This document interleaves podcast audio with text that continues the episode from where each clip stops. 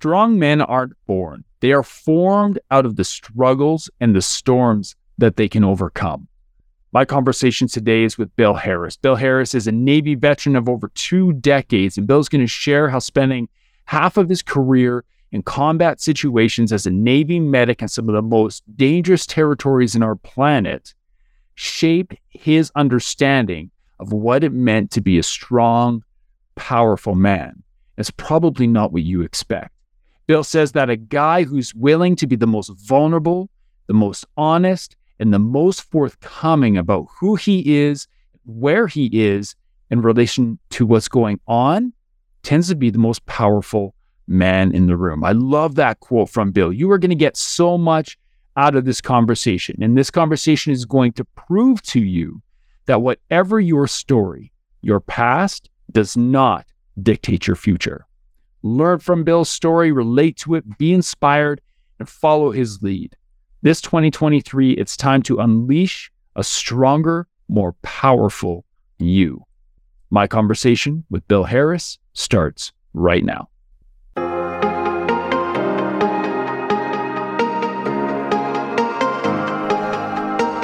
You are listening to the Dads Making a Difference podcast, the number one podcast for men driven to live a life of significance. Men who want to make a difference in the lives of their families, in their business, and in the world around them. My name is Cam Hall, founder of Fight the Dadbod and leader of the Dads Making a Difference Mastermind.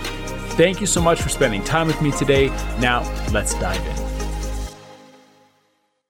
Hello, my friend. Welcome to this episode of the Dads Making a Difference podcast. My name is Cam Hall. I'm your host and founder of the Dads Making a Difference Mastermind.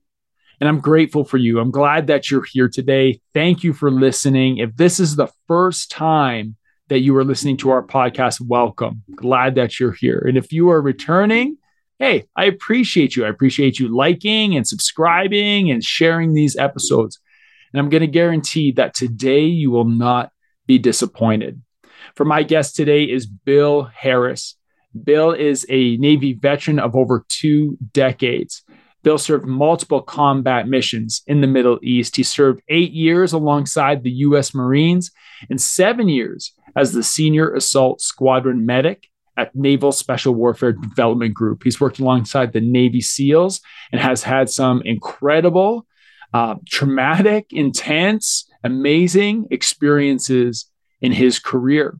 And it would have been really easy for me to get on this episode today and in this conversation and prep for this interview just to ask Bill to tell us stories, to tell us stories of what he's been through, to tell us stories about his past and how he got to where he is today, and to really dive into some of those combat experiences. But there's more to our conversation today because when Bill left his military service, Bill suffered from severe bouts of PTSD and crippling anxiety. So today, Bill's passion is helping veterans, first responders, and men who have had traumatic pasts at overcoming and triumphing and thriving in their life. Bill is the founder of the Turn 2 project and hosts Man Camp, where he brings men together to overcome and build community. Bill is a father of three amazing boys and husband of over 31 years. He's worked with corporate partners, Fortune 500 companies, military agencies, universities, the CIA, and the list goes on and on. I'm excited for you to dive into this conversation about becoming a powerful, stronger man.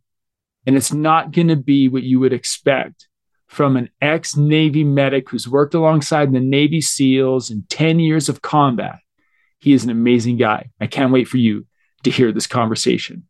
So let's get to it. Here is my conversation with Bill Harris. Bill Harris, good to see you, brother. Welcome to the Dads Making a Difference podcast. Good to talk to you today. Man, it's great to be here. Thank you for having me. Man, since we were able to connect, you know, a week or so ago, I've been looking forward to this as I often do with the guys who come on. And I was like, man, here's another rock solid, solid man just looking to to make an impact and make a difference in the lives of others. And I think a good place to start, Bill, would be I shared a little bit in the intro about you, but to start with your story, because your story isn't like a lot of stories. Isn't like the story of a lot of men who come on here, isn't like a lot of the men that I've met for sure. So why don't you tell us a little about who you are, how you grew up, and then how life led you into maybe military service and how you got to where you are today? Sure. Uh, and it's interesting you say that because I, I agree and disagree with that statement. I, I think I think my story may have a lot of uniqueness, but I think my story is a lot like everyone else's. You know, okay, okay, uh, a lot of struggle, um, a lot of learning, and a lot of you know, sort of what you're dedicated to, just trying to be better. You know, trying to be better than a former version of myself. But uh, you know, that said, I I grew up uh, in Brooklyn, New York. I grew up a son of a New York City firefighter. Um, you know, typical childhood. Uh, sports, you know, was probably the, you know, was was all I cared about. Uh, I wasn't a very good student. I wasn't. Uh, uh, I was the oldest of three siblings, and all I want to do is run around the street, play wiffle ball and football and hockey and you know whatever whatever else, uh, basketball, whatever we get our hands on. Um, we probably, for me, when I think about the significant or impactful things in my life, my senior year of high school, my dad was injured and retired from fire service, and we moved to Pennsylvania.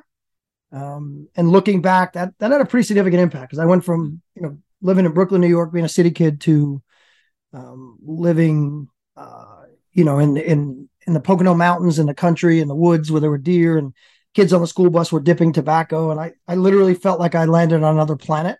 Hmm. Um, and it was yeah. it was interesting because a lot of the things that frightened me about living there um, now as an adult are things that I'm I'm really endeared to, right? Like I, I am all about guns and hunting and woods and quiet and so you know all the all the things that I, I didn't understand, frankly, and I had never been exposed to. Um, the quiet um, for sure.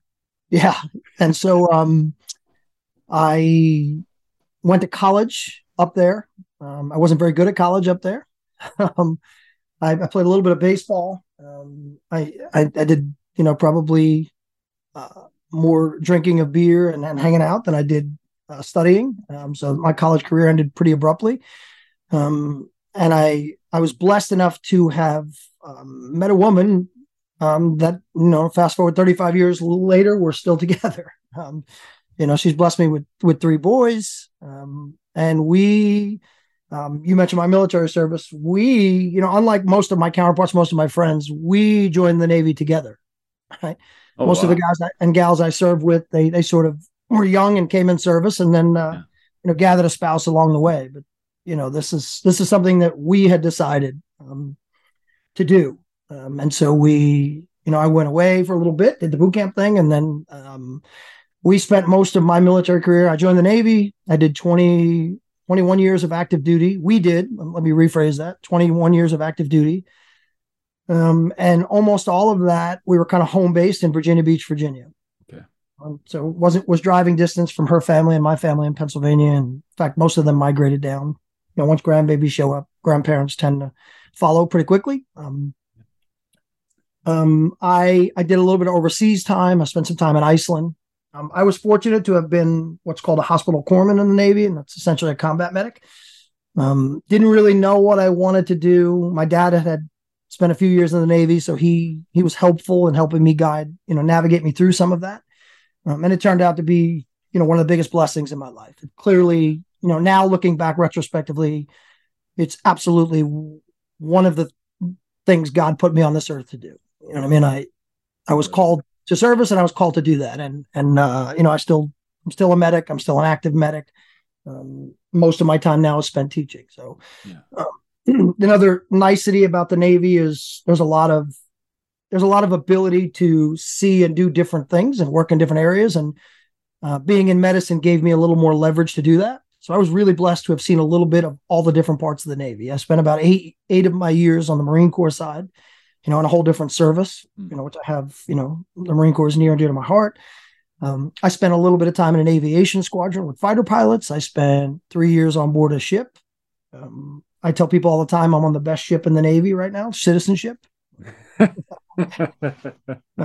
and then the you know the back portion of my career, the last seven, almost eight years, uh, I spent with SEAL teams. I spent you know at, at a, a, a, you know a special mission unit, a Tier One Command Naval Special Warfare Development Group, um, very very elite team. I was very privileged to even had an opportunity to have screened and had the opportunity to go work there and. Um, you know, there's still, I'm still growing as an adult and I'm still sort of reflecting on my time there. And there's still things I'm learning just having the opportunity to work around other men and women who really are the, you know, the top 1% of their field. So, yeah, incredible. Um, you know, and in, in that back end, a whole lot of trips to Iraq and Afghanistan, a whole lot of combat. Um, my career, my career was split dead in half. The first 10 years of it were peacetime military. And I, I sort of grew up thinking that my whole career would be just training for a job I'd never really get to do. Um, and then I was mistaken. We've had 18 plus years of sustained combat. And then the back half of it was the exact opposite. You know what I mean? It was far less time at home and far more time, you know, in, in every clime and place, chasing down, um, you know, people who intend to take away our freedoms and do us harm. Yeah. Wow. I want, can we go back for a moment? I have a question about when you decided to join the Navy and you said we, you and your wife both decided. I'm interested in, you know, my wife and I have conversations about date night and maybe starting a business together, you know, but starting and at that time, you know, different point in your life, of course.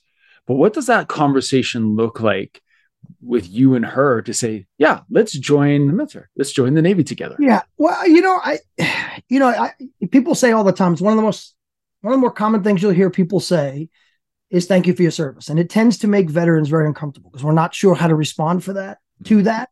Yeah. Um, and I, and I've gotten a little more comfortable with that. And I know now my standard response is thanks for your support. You know, um, I, I don't, and, and the, the reason that question particularly made me feel uncomfortable because it wasn't, it wasn't obviously now looking at it, I felt called to serve. I felt as though I wanted to be tethered to something bigger. I felt as though there was something else out there for me.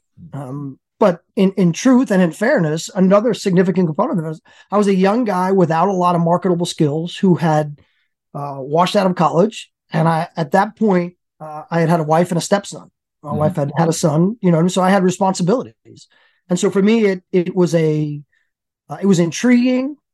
I had had some family history of folks who had served. And so, you know, as much as I want to say, you know, there are a lot of guys who will come on now and, you know, that are younger than me and say, hey, 9 11 happened and the bell rang and I answered the call. Yeah. You know what I mean? So for me, I, I, did feel a call to service, but I also, you know, I knew it would be a good way to put food on the table and to to get a marketable skill moving forward. I did I didn't think I'd that we'd sign up for 20 plus years. Yeah, that was gonna be my next question. Did you think that you'd be in it for two two plus decades?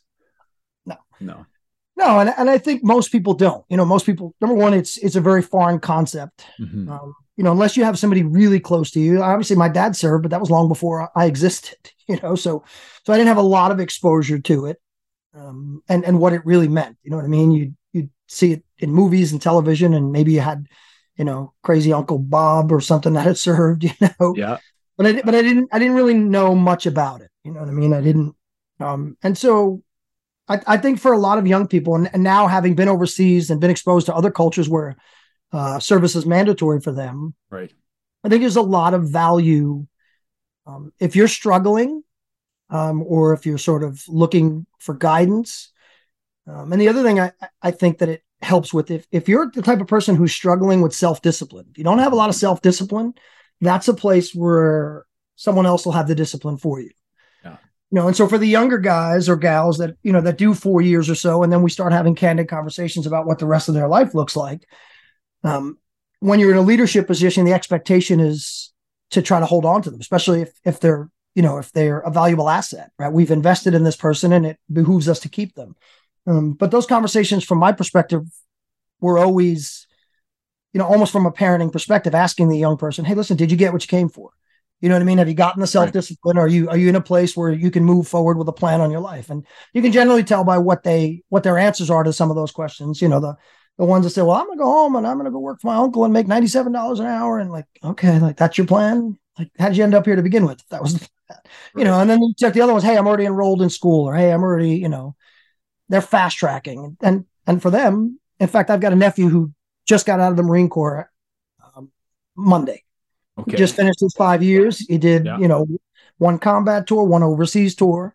And when I spoke to him, he's like, yeah, I absolutely got what I came for. Right. I served. I learned a lot about myself. And I'm a semi grown man now heading home, you know, ready to, you know, and I, and I think that's a, that's a different person going home than the you know the 18 year old that gets in the car and you drop off at a university for the first time. And for the first time they're sort of on their own and and the hope is that they make it you know? Yeah.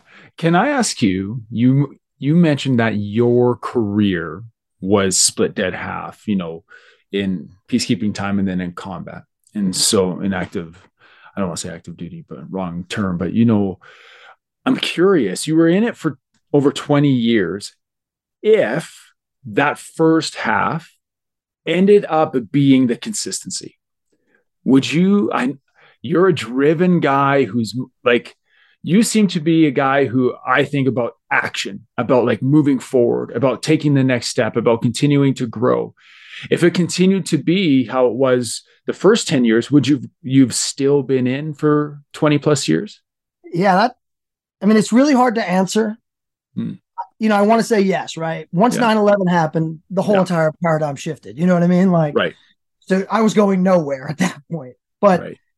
um, I, you know, the the being driven piece, there's an opportunity to stay in and still work toward that, right? Because right. in the beginning, you're driven toward promotions and and that that comes with pay raises. And you know just like if you were in a corporate structure right? You're you're driven for the bigger office. You're driven for the next job. You're driven to be that department head or that you know section leader or whatever that is. So so some of that is is naturally occurring along mm-hmm. that process. And for like the blueprint the way that the blueprint was set up for me right around the time when that conflict started i started to get near the top of of as high as I could go from a rank perspective. And for most folks, their perspective on the back end of their career is okay. Let me set, start investing in myself and setting myself up for my second career. Right. You know what I mean? Let me start finishing my degree. Let me start figuring out what are the things I'm going to need to be successful. Um, because for most of us, our retirement is not that you know it's retirement's the wrong word for it. You're just no longer in service. Um, I, I can't I can't you know provide for my family on my retirement alone, and that, yeah. that's okay um, because that's the arrangement that I made ahead of time. So so I thought that back half would be, hey, I'm going to knock out my degree and I'm going to you know set myself up and figure out where I'll end up next, and it didn't quite turn out that way. Yeah, and you mentioned now you're passionate about teaching. It's you're passionate about teaching others, and you alluded to connecting with you know these young service members who are maybe coming in or out the first you know five years of their career. Um, but those who teach what i've learned and coming from an educational perspective those who teach and teach well are mm-hmm. those who've learned along the way to stand on top of their failures and their mistakes and not be buried by them.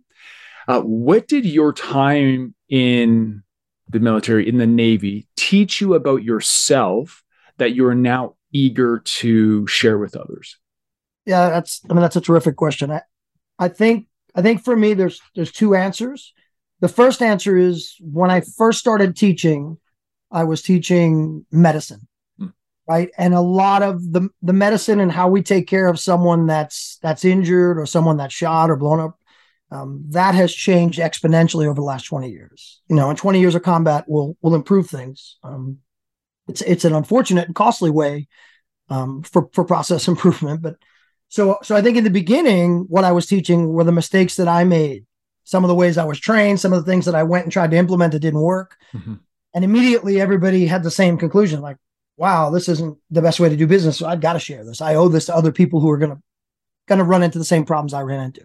Um, this, the second portion of that question is, is sort of my post-military struggle. You know what I mean? That sort of all of the things that, that happen you know when you start transitioning out and so when I, when I really um, when my PTSD was bad, when I sort of hit a mental health crisis in conjunction with a lot of other things, in working through that and out of that, I learned a lot of things. And one of the things I learned is that transition process wasn't great.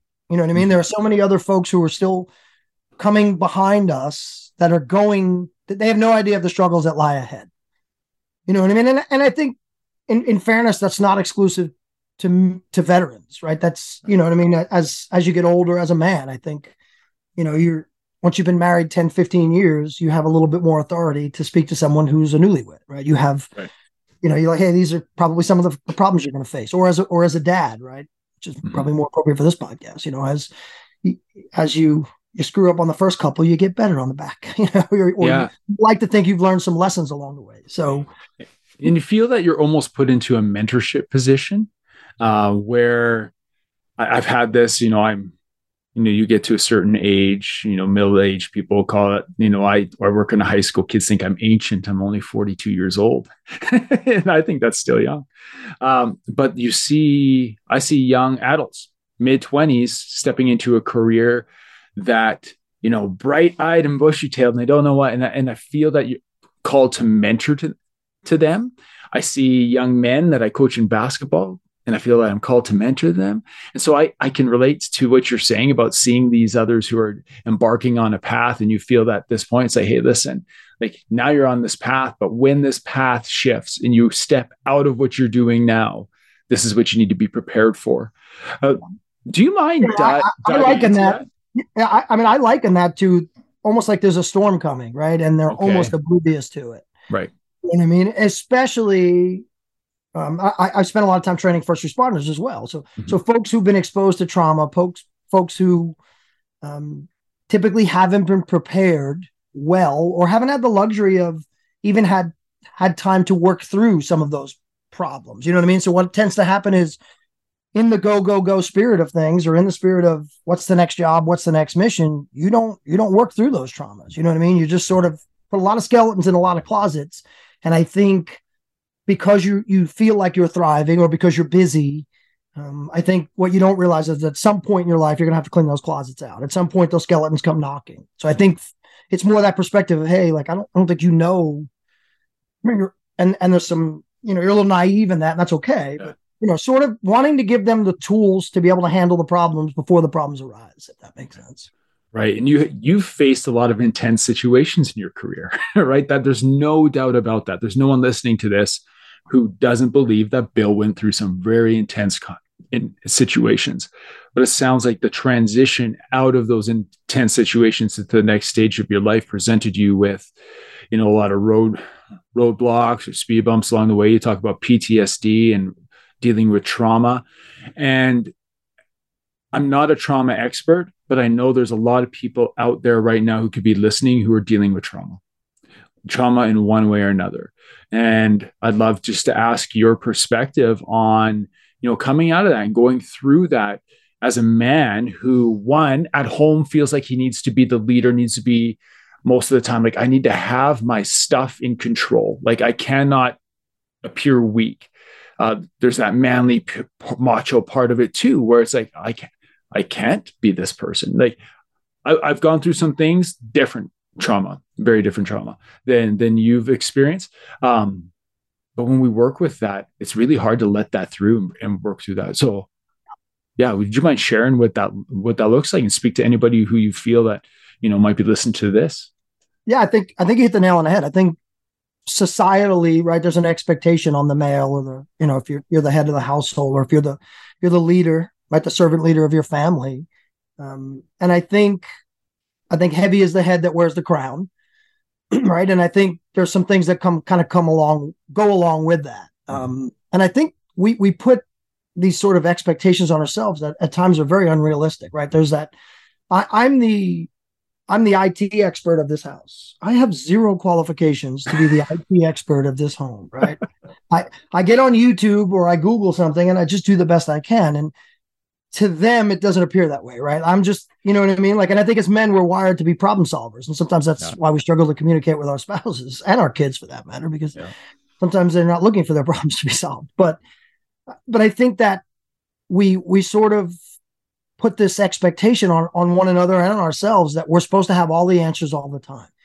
And and i talk with men all the time who you know nobody ever taught them how to change a tire mm. you know I'd like to think my dad taught me how to change a tire, but really it was just hold a flashlight and curse at me. Like there wasn't a whole lot of teaching happening per se in those moments, right? So I I think I think the first thing we all collectively have to kind of have a conversation about is it's number one, it's okay to not be okay. Mm-hmm. And number two, uh, you don't we don't expect anyone in our lives to have all the answers. We don't expect our kids or our spouses to have it all figured out and we expect them to let us know when they're struggling or when they're having difficulties. Yet we don't apply that same template to ourselves. Mm-hmm. You know what I mean? We just assume that if we admitted to them that we were struggling with some things, that they would view that as a weakness.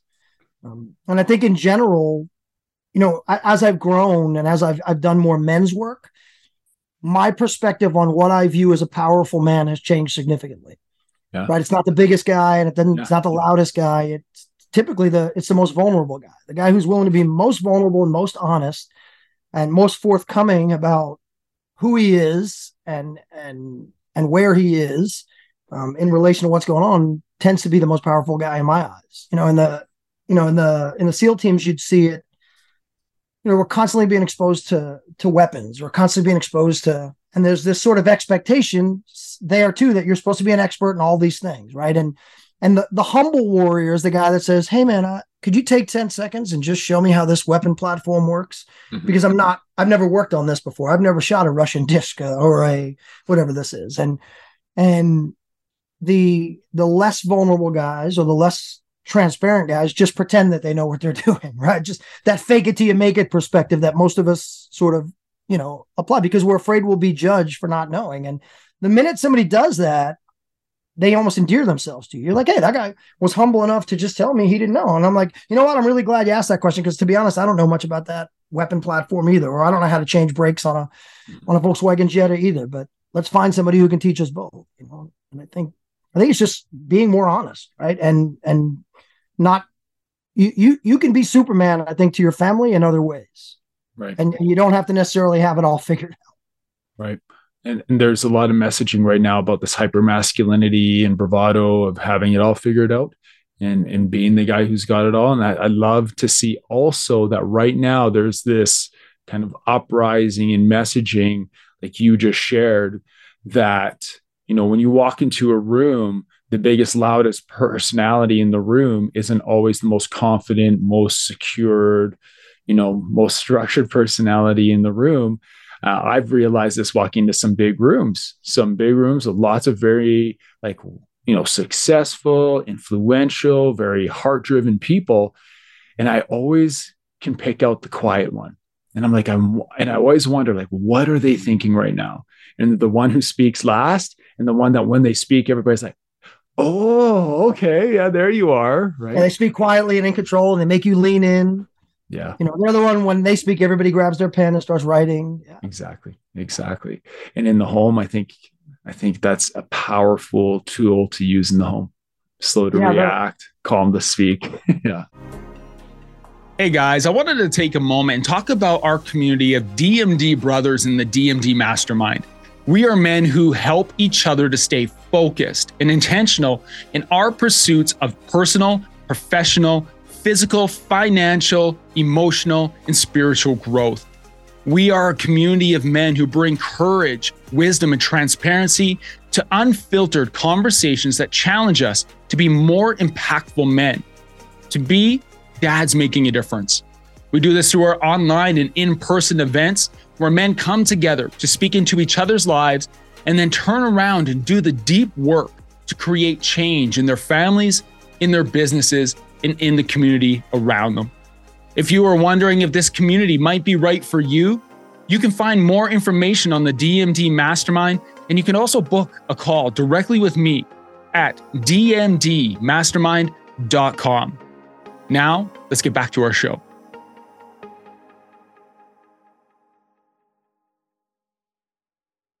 I, and for me, especially with my kids, I, I finally got to the point where it's not even calmly speaking. I'm trying to speak less. You know what I mean? Like mm. I'm just so uh, it, you know the, the, the famous thing is is the how many times do I have to tell you? If I had a, a dollar for every time my parents told me that, or I've used that on my kids, and there's no answer to that question. Like clearly telling them over and over again is not the way. And so I right. just finally getting to that place where it doesn't matter what I tell them. It only matters what I'm demonstrating. It only matters yeah. what you know, my wife and I are demonstrating to them. Like they imitate what they see, not, you know, that not do as I say thing. It doesn't work well. Absolutely. Um, you spoke a bit to, you know, men being able to just make that connection, right? To be authentic. Um, you gave the example of, you know, that guy who asks for help when he needs it. And I know you're passionate about helping men connect in a way that's authentic and meaningful, not in a way that is based on, you know, bravado and look at me and look how much money I've made and what I've experienced. And I'll be honest, Bill, there's other guys who've had, you know, combat experience, Navy experience, worked in situations like you did, who would come onto a podcast and would be raw, raw. That's all they wanted to, like, they're still working th- through that lens, right? Yeah, yeah, I, I agree, and I think, you know, I think, I think it's like the, you know, the the adage of the, you know, the old guys who get together and all they talk about is their old glory days of high school football. Yeah. I mean, when I get together with with guys I serve with, obviously there's a kinship and a connection there. But if if all we're ever going to talk about is stuff we did 15 years ago, you know what I mean? And and I think a lot of that is born and bred in the fact that they have not found another tribe or they haven't connected to something bigger than themselves. And that's that's really what what they've lost. That's why a lot of i think a lot of us are struggling right? Because you, you haven't transitioned to you know you, you need to be a servant leader. And i think you need to be you need to find your purpose. You need to find a new purpose. And and the one nicety about being in the military is our purposes combined. And it's easy to show up when somebody tells you what color socks to wear and what the next mission is Mm-hmm. Now that you're on your own, you got to go find your own mission, right? Mm-hmm. It's on me. It's incumbent on me to sort of, I, I'm the mission commander now, as opposed to just following orders. Okay, this is what we're doing next. So, you know, I think, I, I think that loss of connection for a lot of us is is is significant. Yeah, you know, you know it's, it's the it's the running back who can no longer be in the NFL. It's the same same journey, right? Like so much of your identity is tied up in what you do that when you don't when you're not able to do that anymore you don't know who you are. I know yeah. for me that was that was precisely the when i when i really when the house of cards came tumbling down for me i didn't know who i was. I didn't recognize myself in the mirror. I was 10 years removed from service and any of the healthy habits that i had from the military were gone. The only things i had were the bad habits. You know mm. i didn't recognize who i was. I'm like hey how did how did I? I always I equate it to land navigation, right? I'm looking at the map and I don't know where north is. I don't know where I am on the map. I can't orient. I don't, you know. And now all my decisions moving forward are are sort of skewed because I don't even, you know, I'm I'm off track. that makes sense. Right. Um, you've you've mentioned some terms on here that you know we've heard guys listen to this may have heard from other guests in the past. You mentioned the word tethered, being tethered to something that's going to pull you along, having direction, you know, being pulled by somebody else who's going to have more or less have your back, right? Accountability and community. And I know that you're passionate about teaching, you have a depth of experience, and you've taken that and you've started to create something really cool for men. So I want to dive into that. You know, talk, let's talk about connection and men and your project that you have going right now. Yeah, that I'd love to talk about that. That's uh you know, it was uh it was kind of a twofold thing. Um we're doing what we we're we're running what we call man camps. Mm-hmm. Um, and they're four four and a half day sort of immersive experiences where we get together as a group, we go out in the woods and we throw axes and we have campfires and we do some ceremonial things and um, we connect. There's something about being out in nature, right? That you connect to, you know, you just you unplug and you disconnect from the phone and from Absolutely. where you're at, and you get plugged in with other guys. And um, I think the you know the creation of of the concept of it for me was when I was struggling and I was working through that this is what I went in search of, mm. right? And and and I'm very thankful for my struggle, right? I'm thankful for the things I went through because it, it gave me an opportunity to do things I wouldn't I w- I wouldn't have been qualified to have the conversations I'm having now with men, having not um, I wouldn't I wouldn't empathize the same way if I hadn't had the anxiety or the panic attacks or the you know so it kind of gives you an authority that you wouldn't have otherwise had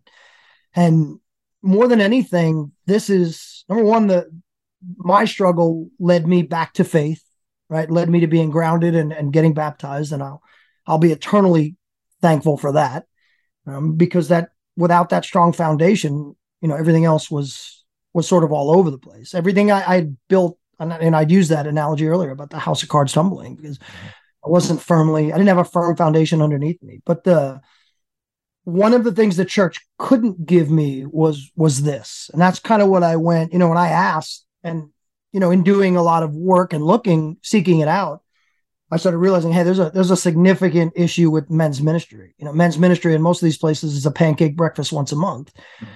But there was tons of sort of women's her empowerment things going on, and I was like, hey, what about what about us? What about us? And yeah.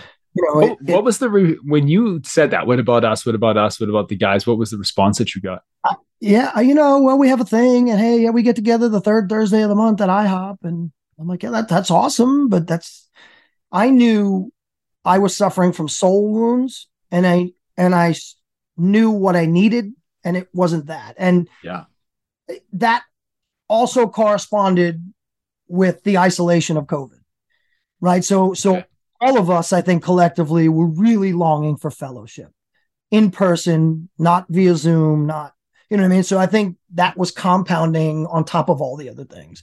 And I just I just I knew that God had put it on my heart to, to go, hey, you were looking for this it didn't exist the onus is on you to create this and if if this is what you need because you feel like you're wounded or you're struggling you're not alone in that so mm. go and create it and i you know i pitched it to a couple of other veteran friends guys i've known for a long time that were having similar struggles and you know you know they were they were like yeah absolutely when can we go yeah. you know and and i we we we did four of them last year and initially it was going to be like sort of proof of concept and what we realized quickly is wow, like men, men in general, it wasn't just veterans and it wasn't just uh, middle-aged men because we've had young guys, single guys, older guys, you know, men in general, I think are just, I, I think it's, I, I, think it's never been a more difficult time to be a man than there is today in society. Mm-hmm. I think the things we're being told, the stuff that we're, we're seeing in television and movies, the, accusations of mansplaining things and toxic masculinity and all this. I just I just think men are, are really hurting. I know our suicide rates are through the roofs. Our abuse of alcohol and um, opioids and things like that are through the roof. I, I, I just think, in general, men are suffering. Agreed. And and I think, you know, you and I are both in a mastermind together. And one of the things that really endeared me to that mastermind, not only was was I looking for fellowship, I was looking for an older adult male role model to pattern for me what being a good man looked like. And I didn't realize how important that was. Right. And I didn't realize that nobody was serving that role in my life. Hmm. That's interesting. You know, I think about why I joined. I think it's the same. I, I do. Uh, and we we are both equally yoked in the fact that you know we we have a, a faith that drives us, but we uh, have similarities as well. And I love listening to you speak because we have similarities about helping men by one meeting them where they're at, not telling them, not shooting on them, like like bringing them along a journey, letting them discover for themselves where they want to be and what they need to be, and to be there to scaffold that journey for them. And I love that you use nature because nature is a place that my family and I get grounded. And I will say to my wife, Kim, I need to go for a day. I need to go to, we have a place nearby Waterton National Park. I need to go climb Bertha Peak. I need to go do something by myself. I need to go ski for a day. I need to do something, you know. Uh, I love that you use nature for that. I'm curious, you know, with these camps that you've run, personality wise, I would come into the camp kind of eager, but I think I'd be a little bit more withdrawn. And then something would happen that would just make me want to like dive right in. What do you see from guys when they show up to man camp? What, what does that look like? Yeah, it, it's been interesting because we, like, we didn't I, am intentional about not really laying out all of what's going to happen. You know what I mean? I want there to be a little ambiguity there and I want sure. them to be curious, but I also want to set the stage that, hey, we're not just getting together to drink beer and throw axes. Like you're coming here because we're going to move dirt and we're going to do some work, right? You're going to, the expectation is for you to man up. I want you to go home a better man, right? For, for yourself and for whoever else you owe it to. Um, and I, I knew my suspicion was that other men were hurting and that if I could create the right space, they would come out of their shell and they would share to some extent. That was, mm-hmm. and and I felt like God was saying, "Hey, that's exactly right. Just go do it." And it took me a little longer to put it into place. And so when I when I got home from the first one, my wife said, "You know, how did it go and how do you feel?" I said, first off, it felt good to be obedient, right? Like like I knew I was supposed to have done this, and I was probably wrong for not just acting on it. I kind of did what I typically do, which is then run it through a sounding board and a committee and run eight other guys. I need to hear it confirmed back six times. Oh. Um, And, and for me, familiar. that yeah, and for me, that you know, now looking back, like, hey, that's just not having enough faith, right? That's what that's that's the definition of faith. But yeah. I knew, I knew my suspicions were right, or I knew God was correct. I knew things were right when literally in the first night, guys set up their tents. We walked up to where we were going to have dinner, and all they were supposed to do was go around in the circle and introduce themselves and just do a quick 30 second bio.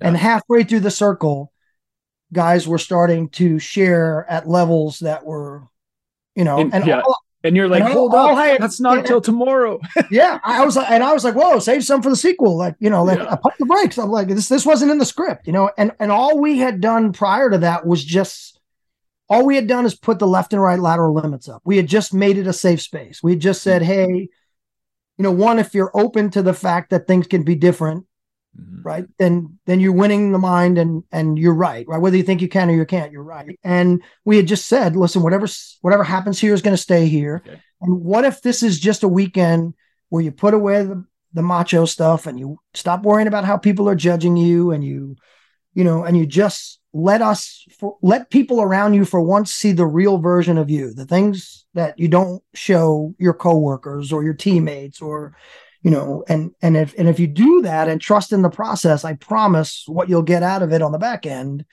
um, will be you know you'll you'll struggle to put into words and yeah. and like i said i think we did a really good job the team that i put together of creating that safe space and you know the you know there's enough guys now that I, I can't talk to a guy or meet a guy that's been through the experience that doesn't want to talk more about it yeah, and I didn't want to interrupt you, but as soon as you said safe space, you probably saw me. It's like, yes, because I think it's important for men to have a safe space where they can open up to each other, but not confusing a safe space for an easy space.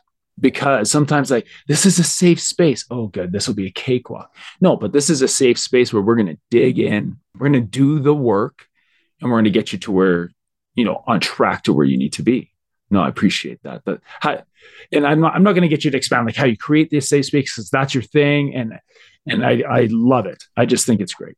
Yeah, it, and we've got some really clever ways and things and exercises that we do.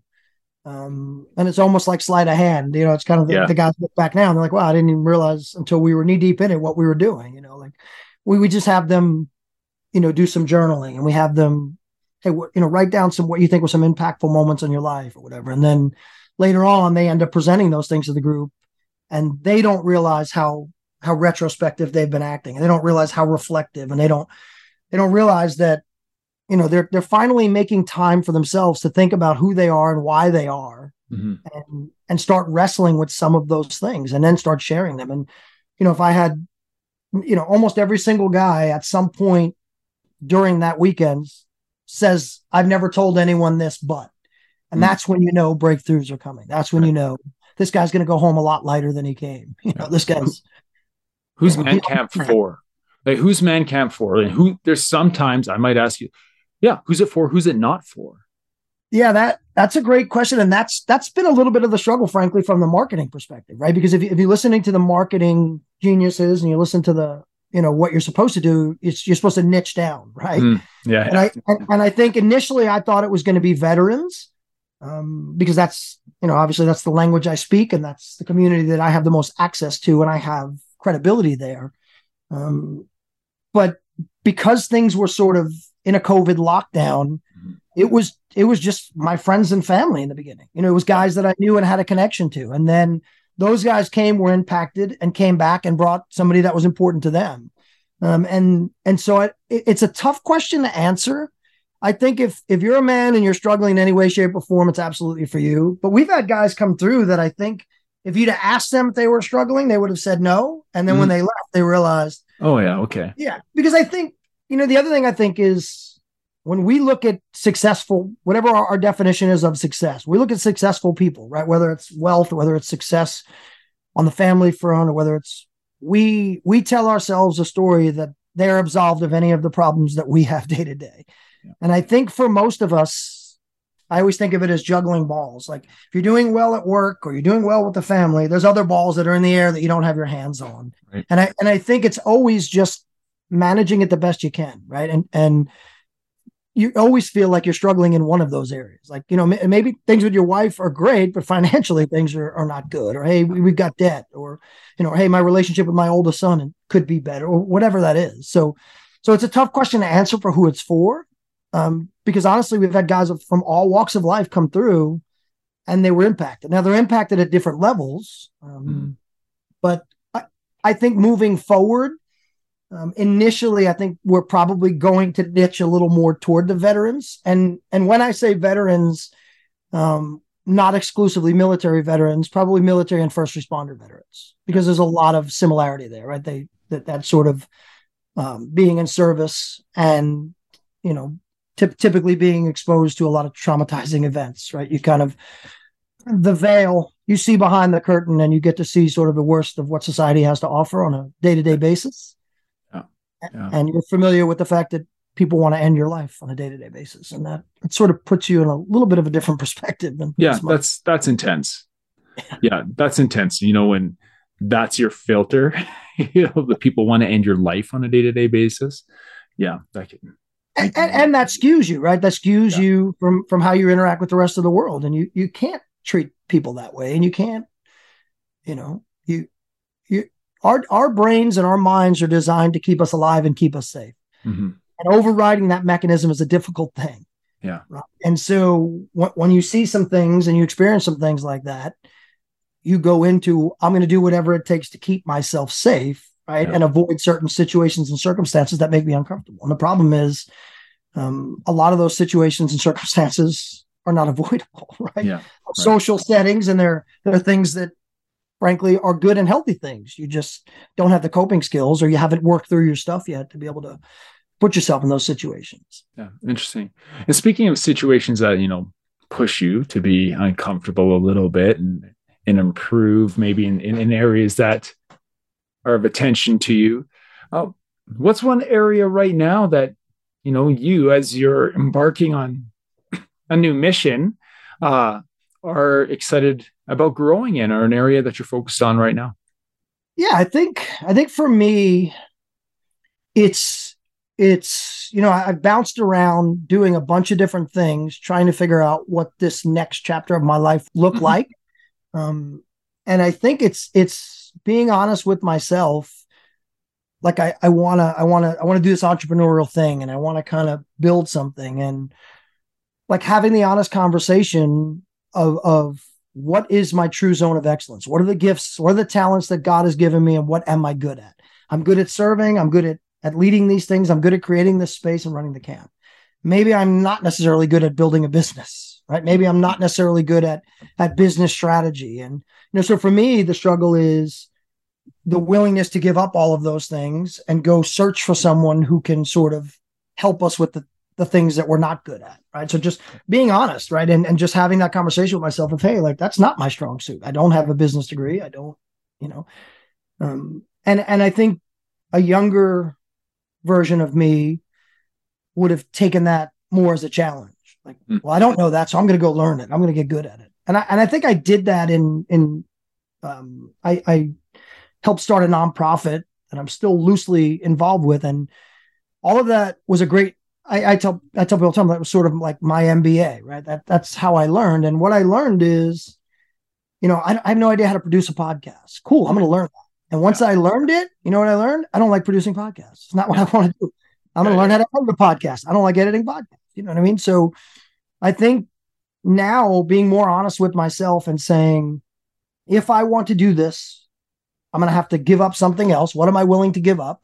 Right? Is it at the cost of time with my family? Is it at the cost of something else? Um, and am I best suited for that, or can I just, you know, outsource that to someone else, or find find my who, right? Not my how. Find find somebody else who's passionate about helping men, and that's their zone of excellence. Yeah, awesome, Bill. I appreciate you coming on here and, and, sharing a bit of your story and what you're working on right now. Uh, if someone wants to connect with you, wants to hear more about and learn more about uh, the man camp and what you've got going, where can they do that? Uh, yeah, you first off, um, thanks. I appreciate the opportunity um, to sh- to share it. Um, we are uh, we were under the guise of the Man Up Project, the Man Up Project, and we're now kind of going through a, a rebranding and a relogoing and and all of what goes with that. And now it's uh, because there's a book already and somebody else is already sort of in that space. And again, good lesson learned, right? Do your do your due diligence before you just launch a a website, right?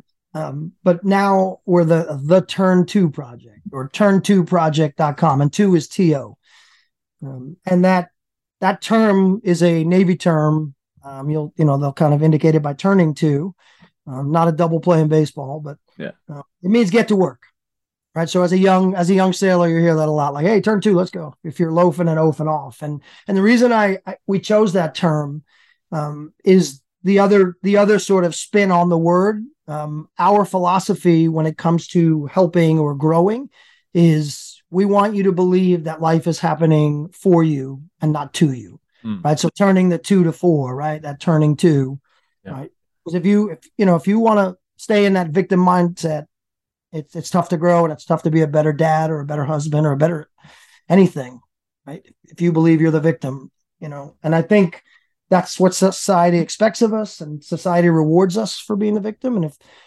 you know there's some value in being the victim. If you're the victim you get to always be right. Hmm. you know but it doesn't generally come with growth and it doesn't generally come with all the other things that i think we're seeking you know as men. Yeah. Excellent. Uh, we'll make sure that the turn two project is listed down in the show notes and people can get in contact with you bill thanks again for taking time uh, gonna have to have you on in the future again on, on another episode to dive more into the conversation how to support men. But I appreciate you, brother. Man, I appreciate you. Thank you so much for what you're doing, and and for all the dads out there, man. You you you are a dad that's making a difference. Appreciate it. Thank you, brother.